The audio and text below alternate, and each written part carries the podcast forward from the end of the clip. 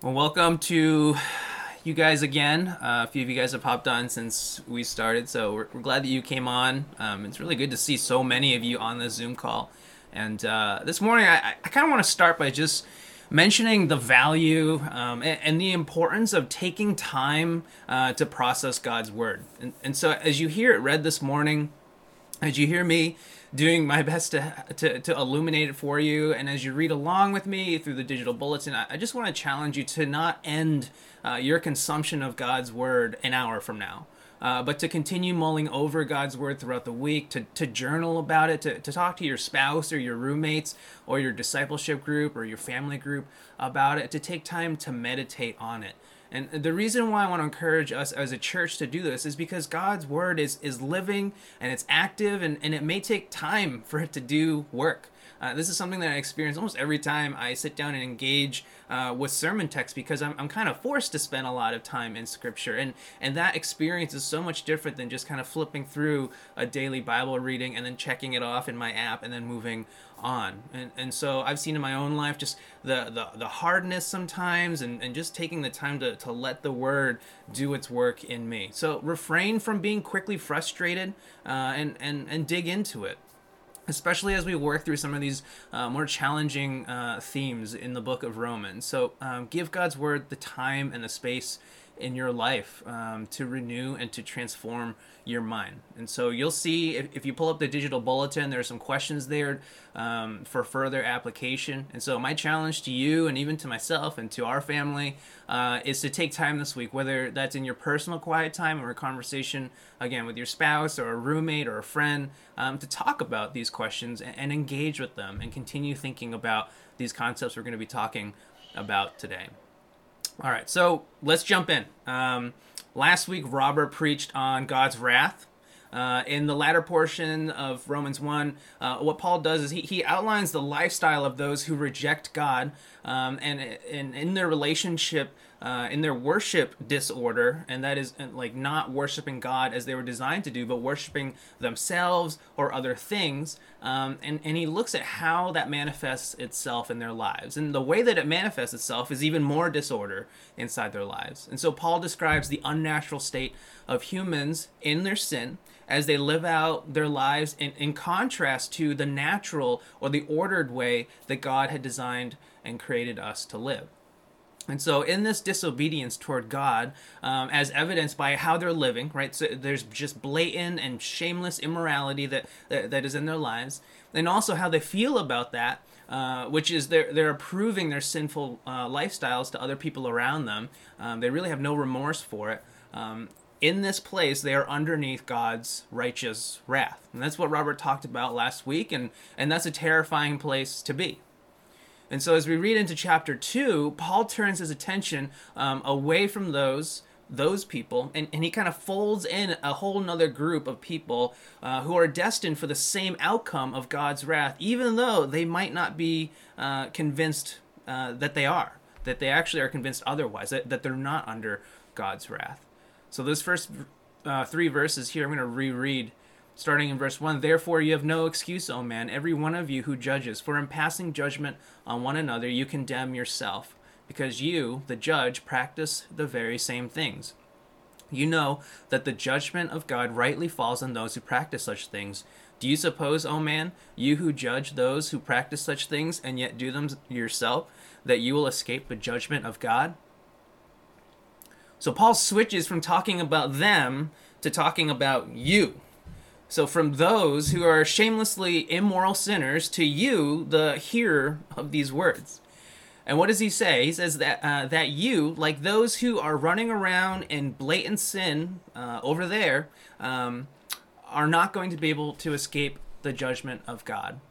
And so you can imagine, as the hearer of these words, uh, the original hearers, the Romans, it, they would have kind of straightened up in their seat a little bit as they heard Paul uh, sp- uh, saying these things to them because many of them, being uh, rule following Jew- Jews or uh, mostly moral people, um, that's really who this section is aimed toward, would have kind of relaxed in their seats a bit as Paul uh, reveals the fate of those overtly sinful people in the verses before this. And we ourselves may have maybe experienced some of this ourselves last week. uh, we ourselves, uh, as, as we're hearing this, and, and this isn't all of us, but maybe some of us, as we're hearing that list of sins that Paul is rattling off, are a little bit relieved that we're not directly guilty of any of those. Like maybe a little bit of envy, but we're not full of envy and murder and deceit and maliciousness. Like that's not describing me, right? I, I may gossip a little bit, but I'm not like a gossip, right? I certainly haven't invented any evil. These, these are some of the things that, that Paul is talking about in the previous uh, verses. I'm not heartless. I'm not ruthless. I'm not as bad as them. One of the things that I think we often do as humans is we rationalize or diminish our own sinfulness uh, and shortcomings in light of other people's sin. So we're very quick to be critical about the flaws of others uh, while being often blind to our own. Um, and and this pride is something that's pretty common, and and Paul calls it out here, uh, and and says that it's also it's, it's also damning. What Paul is saying is when when you, the reader, the hearer of these words, judge someone else in their sin, you're pronouncing judgment on yourself. It's like if you've ever experienced this, it's like you're driving on the highway, right? Uh, and you see someone who's just whizzing past you, like driving ridiculously fast, and then you see someone, someone else with bright blue and red lights driving after them, right? So it's a police officer chasing after them, um, and, and, and I've literally done this, um, right? Like when they're driving really fast, and you kind of like cheer on the cop. You're like, yes, right? Because there's like a moment of justice in that right? Then this person uh, is is kind of experiencing the wrath that they deserve by being chased down because they're driving really fast. And uh, and what happens though is that like as you're doing this, and I've experienced this, like you look down at the speedometer and you realize you're speeding as well, right? Like you're going 10 over the speed limit uh, as you're cheering on this police officer who's chasing someone down for speeding. In that moment, you're you're just as guilty uh, and know better than than the other person. Yet you've positioned yourself in such a way that that you look down at them uh, while you excuse yourself in your own speeding.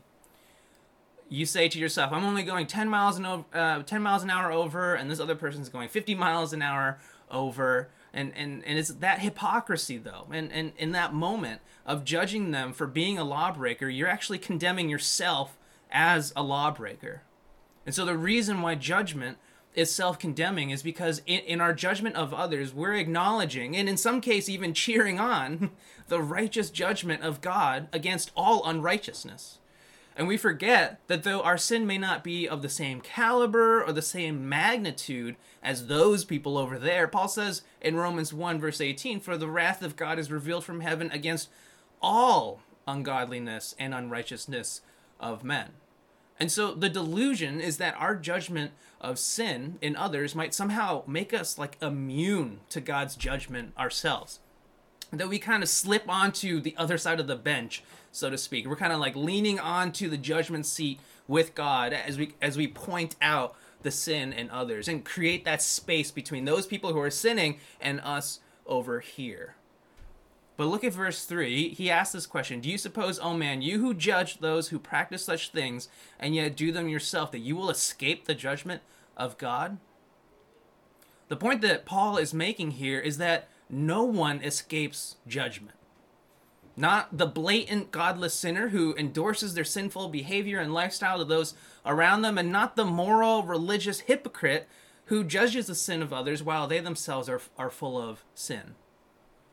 And so no one likes talking about judgment. Trust me. So even as I'm preparing for this, I'm having to really force myself to lean into some areas of uncomfort- uncomfortableness, um, areas that I don't fully understand and know. Um, and, and so even the idea of, of this inevitable judgment, right? Having all of my actions, all of my intentions laid bare uh, is a buzzkill to say the least. It's not the most encouraging thing on the surface to be meditating on it made me think of a time i think it was in fourth or fifth grade and i got in trouble at school. I don't remember what i got in trouble for. Uh, it could have been a myriad of things but at that time i got in trouble and so the principal i remember the principal calls my home uh, and talks to my mother. And so all day like i'm dreading talking to my mother and facing that judgment I remember going to an after school program that day, which kind of prolonged the, the gap of judgment before I had to experience judgment. Uh, and then I had our babysitter pick me up, and, and I think we did some stuff. It was one of those days that my mom was working late. And, and I remember just this impending judgment dragging on and on. And I remember feeling the fear of knowing that I did something wrong, uh, knowing that my mom knew about it, and then just imagining all the ways that my mother could end my life once I saw her later that day. And so throughout the day, like I kept trying to play, like trying to do things to, to not think about it, kind of push it off in my mind. But but the fear, kind of the anxiety was always there until that night when I had to finally face the music and see my mom. I think many of us might have this this view toward biblical judgment. And sometimes we'll see it and we kind of read quickly past it in our reading plan. Uh, we'll, we'll likely just let our minds wander. Maybe if someone's preaching about it, like right now, like our, our minds are like, oh, let's think about other stuff or kind of focusing on other things that are going on in life. And so I was really encouraged by something that I read in commentary this week on this passage. John Stott says, The good news of salvation shines forth brightly when it is when it is seen against the dark background of divine judgment. We cheapen the gospel if we represent it as deliverance only from unhappiness, fear, guilt, and other felt needs, instead of as a rescue from the coming wrath. And so, as uncomfortable as it may feel, I just want to encourage us to really lean in here and to talk about judgment. Uh, in, in, talking uh, about a day where God's judgment will be revealed, Paul writes, starting in verse 6 He, and this is God, He will render to each one according to his works. To those who by patience and well doing seek for glory and honor and immortality, He will give eternal life. But for those who are seek, uh, who are self-seeking and do not obey truth, but obey unrighteousness, there will be wrath and fury. There will be tribulation and distress for every human being who does evil, the Jew first and also the Greek, but glory and honor and peace for everyone who does good, the Jew first and also the Greek, for God shows no partiality. So, as we talk about judgment, I think there are three things, three important things to understand about God's judgment that we're seeing in this passage. The first is that God judges everyone. So there's really no way around this one. Um, it, it, it's the point of, of Paul's question earlier, namely that there's no way to get out of judgment. Um, not by judging others and live, living a relatively moral life, not by being Jewish, not by being a Christian. No one escapes the judgment of God. And we see this in other places as well. Paul writes about this in 2 Corinthians chapter 5 verse 10. Um, I, this isn't in your digital bulletin, but you can look it up. It says, For we must all appear before the judgment seat of Christ, so that each one may receive what is due for what he has done in the body, whether good or evil. So Paul there is saying we all must appear, not some of us, uh, every single person. So that's one thing to note. The second thing is that God judges everyone equally. And so, verse 11 right there, that I just, I'm sorry, verse 11 from Romans chapter 2 um, says that there's no partiality. So, another word for that is favoritism. Um, as Paul lays out the result of judgment in verses 9 through 10, uh, the bad results of tribulation and distress will be available for every human being, and the good results of glory, honor, peace will also be available for every human being. So, God is just in his judgment of all people. And the third thing is that God's judgment uh, will be based on what we've done, uh, including our intentions for the things that we've done. And so you see this in in in uh, verse ten of Second Corinthians chapter five, where he says, "For for we must all appear before the judgment seat of Christ, so that everyone." may receive what is due for what he has done in the body, whether good or evil. Now, this is where uh, we need to pause for a second and, and kind of further clarify um, some concepts in theology. It, it, is Paul flip flopping here? Um, in chapter 1, he's saying that the righteous live by faith, not, not by works. So there's no accounting of what you do when it comes to this idea of salvation. Uh, that right standing before God is, is through faith in Jesus Christ, not by good moral living and obedience to the law. Is he now saying that the righteous are, are going to live by works? So salvation is through faith. This would be consistent with what Paul has already communicated. And so when you believe and you put your faith in the saving work of Jesus uh, and what he did on the cross, you receive salvation as a gift. Uh, but faith that saves then produces good works in the life of that person. So, one way that this can be illustrated is in a loving relationship, a relationship of love, where there can be feelings and words of love, but then also acts of love. So I can tell my daughter Chloe I love her. I can tell myself that I love her, but but if I neglect her with my actions, if I don't spend time with her, if I don't talk to her, if I don't care for her, if I don't fight for her, it seriously does put into question my said love for her. Why is that? Well, because an evidence of genuine love is the overflow of actions of love. And so it, it's not to be understood the other way around as well, which is, uh, and it would have been common, uh, a common misconception of Paul's day, and even for us today, that that living a moral life um, does not produce salvation, as if salvation is something that could be earned. Good works do not produce salvation. And what Paul's getting at is that true salvation received through faith in Christ is then going to produce good works. This is a critical point, and, and it's consistent with how Paul articulates the gospel. So, how do these verses make sense if, if salvation is by faith, yet we're still going to be judged and, uh, in some cases, benefit from the good works that we do and seemingly punished for doing bad things? It's because Paul is describing, uh, what he's describing is not how salvation happens. So he, he does that earlier in chapter 1, uh, but he's describing how salvation or lack thereof plays out. So he, he's not talking about the recipe for salvation. Uh, it, it's more of what you see when you open the oven, so to speak. So you have a recipe, you either follow it or you don't. You put it in the oven, you open it up, and what you're going to see when you open that oven is going to be evidence of whether or not that recipe was followed. And so the recipe is in chapter 1. Here, what Paul does in these verses, it, it, he examines the saved and the unsaved uh, by talking about what each one seeks and aims after in life, what each one does in their life, uh, and then also what they get in the end. And the way that Paul lays out uh, in these uh, these verses in seven through ten, it, it's actually really simple. So he says that what you get in the end is consistent with what you're seeking after and what you do in life. So, what you get in the end is consistent with what you seek and what you do in your life.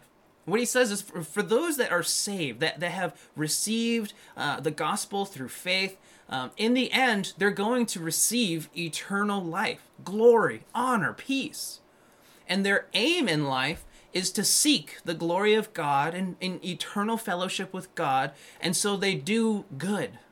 And so they live not not disordered and unnatural uh, unnaturally in their sinfulness, but because they seek God and his goodness, they live good, ordered lives and receive in the end what they're actually seeking after. And that is what the life of, of a saved person looks like.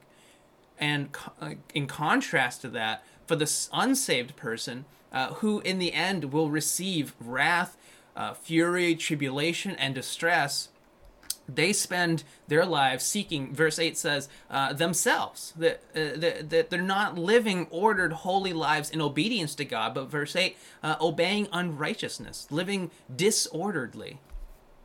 Again, what Paul is providing here is not the recipe for salvation, but, but a diagnostic overview of the human condition. This helps us understand salvation not as this one time spiritual moment that lets us get back to our normal lives without any guilt or shame, but, but as entrance into an ongoing, eternal relationship with God. When, when we're saved, truly saved, uh, we want God. when, when a person experiences salvation, they want God. Uh, we want to be with God. We want to be holy like God. We want to live the way that God designed us to live uh, in this world, in an ordered and good way, not in the disorder of sin. But if we haven't experienced salvation, uh, if we haven't experienced and received the gospel, if, it, if, if there isn't any forgiveness or grace that's being received by faith, then why would we want God? I, I, think that's what Paul is getting at here. It, uh, not that their actions condemn them, right? These the people who, who reject God. Not that just their actions condemn them, but um, their their actions are actually reflecting the rejection of God in their hearts. And now, this doesn't mean that if you have sin in your life, um, that you should question your salvation or be afraid that you lost it. And so, one of the last sermons I preached in our previous sermon series uh, was on Galatians five, and it talked about how as we as we uh, we as Christians are still living in the flesh, so not yet fully restored. And so, while we have right standing before God, there's still this wrestling with old fleshy and sinful desires and temptations until we're fully made new. And even here, Paul writes in verse 4 Or do you not or do you presume on the riches of his kindness and forbearance and patience, not knowing that God's kindness is meant to lead you to repentance? What Paul is saying is that God's kindness and his forbearance it is not meant to be understood as license to sin or an excuse to sin. It's meant to give us space and the opportunity to repent of our sin, to turn away from our sin, to seek order in, in godly living and not to continue in the disorder of godless living. So even here, Paul is acknowledging that repentance is a part of the Christian life here on earth. And for repentance to happen, there has to be sin to repent of. And so this passage should not make you question your salvation just because you have sin in your life. But I would I would say that this passage should make you question your salvation. I know that might sound kind of harsh, but and maybe I'm the first person that's saying this to you, but I just want to say it is okay to question your salvation. In fact, I think that if done in a healthy way, it can help identify areas of sin and reassure you of what your greatest hope is. And so the the exhortation, the encouragement from a Christian to a Christian is not to never think about your salvation, like never wrestle with it, never question it, but it's okay to engage with it. And one of the ways that you can do this is by asking these diagnostic questions, kind of honestly and truthfully to yourself, uh, even in conversation with those that you trust. The first question would be What do I seek ultimately? What do I seek ultimately in life? Is it God or is it myself? Is it the glory of God or is it the glory of myself? Is it is it just comfort in knowing who God is or comfort in my own personal experience? So that's one question to kind of run as a diagnostic that would be healthy for your relationship with God, which is what do I seek ultimately in life? And then two, thinking about how do my actions reflect what I seek ultimately? Are the decisions that I'm making on a regular basis um, showing that I am seeking God ultimately or that I'm seeking myself? Are my goals and my plans, the way that I've laid out the next 10, 15, 20 years, reflecting that my ultimate uh, thing that I seek is God, or the ultimate thing that I seek is either myself or something in this world? So these are important questions to ask. I, I would encourage you to do so. Um, if there is a too long, don't read. Like if you're just joining us right now and you want to be caught up in the whole previous section here, what I'd say um, is that people who are saved worship and seek God and live transformed lives full of obedience to God with good works. So that's what the saved person looks like. People who are unsaved uh, worship and seek themselves and live in obedience to unrighteousness and remain enslaved to sin. And so the saved person is going to get what they seek. They're going to get eternal life with God, glory, honor, and peace. And the saved person gets what they deserve for their unrighteous living, which is the wrath and the fury of God for all of eternity. So as I say that, and as you hear that, know that there is a seriousness to the gospel. So understanding these realities helps us really understand the urgency which Paul and the early apostles and church planners had. What's at stake with the gospel is a spiritual reality with eternal and horrific ramifications. This is the, the bad news of the gospel that in our sin we deserve wrath, and we will get what we deserve, which is eternal separation from a holy God, our, our Creator. Now we get to enter the actual good news of the gospel. And this is the reason we have joy and hope as Christians is that even though we all will experience judgment for our actions, we receive our justification, our rightness before God by grace through faith in Jesus Christ. And so the judgment for our sin as it relates to our eternal trajectory uh, was done on the cross as Jesus bore the weight of our sin and, and he absorbed the wrath and the fury that we in our sin deserve. And we are justified by Jesus' death, being given his perfect righteousness, restoring our hearts and our souls back to God. So if you're not a Christian this morning and you're hearing this, know that this good news is offered to you. That the wrath of God that, that you deserve, that maybe you're feeling the weight of this morning, past couple weeks going through this sermon series, has been absorbed by Jesus Christ, God's Son, on the cross. And so you can receive that today.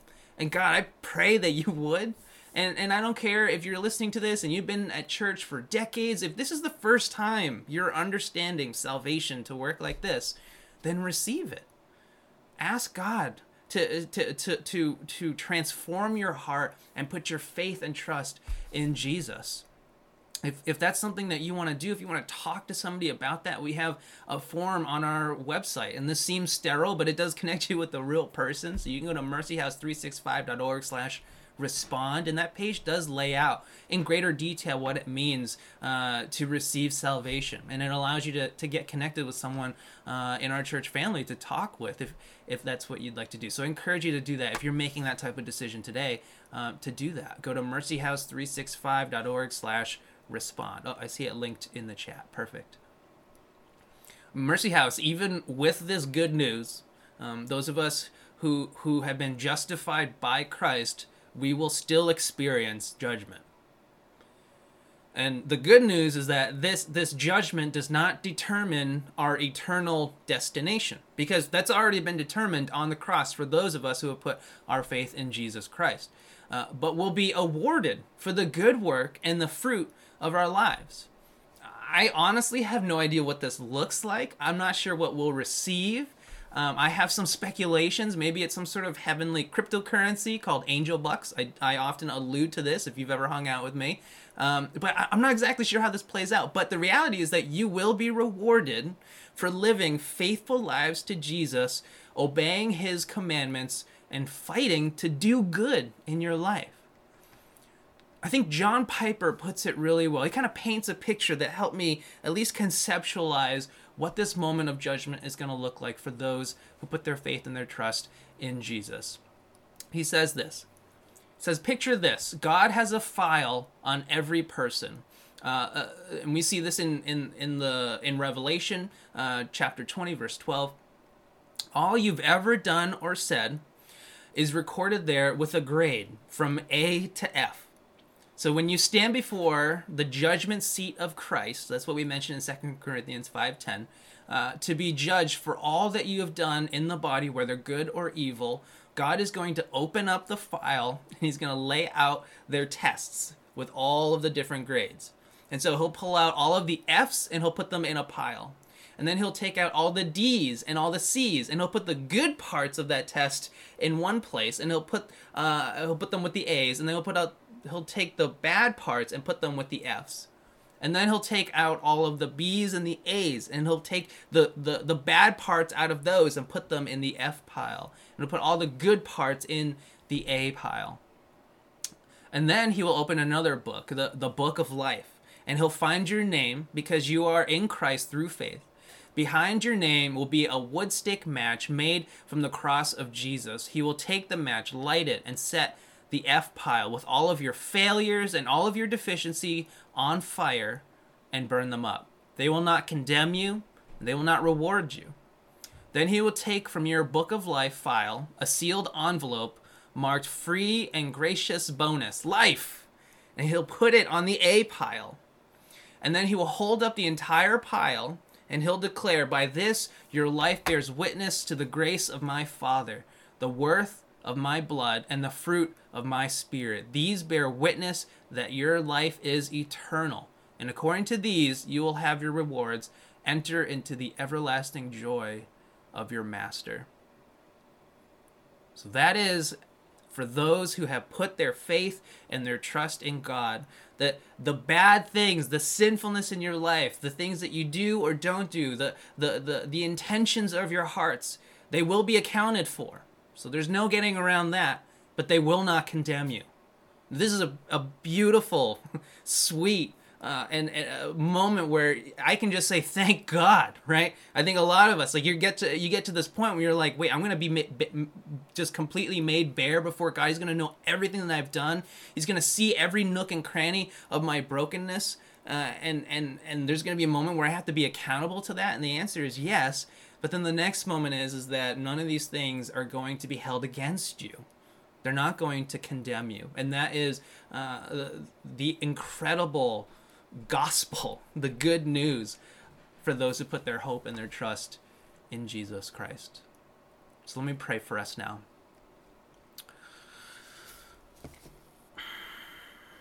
Father, you are a holy and just God.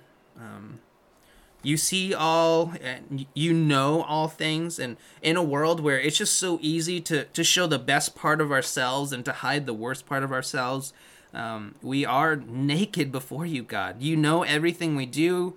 You know the reasoning and the intentions behind everything that we do.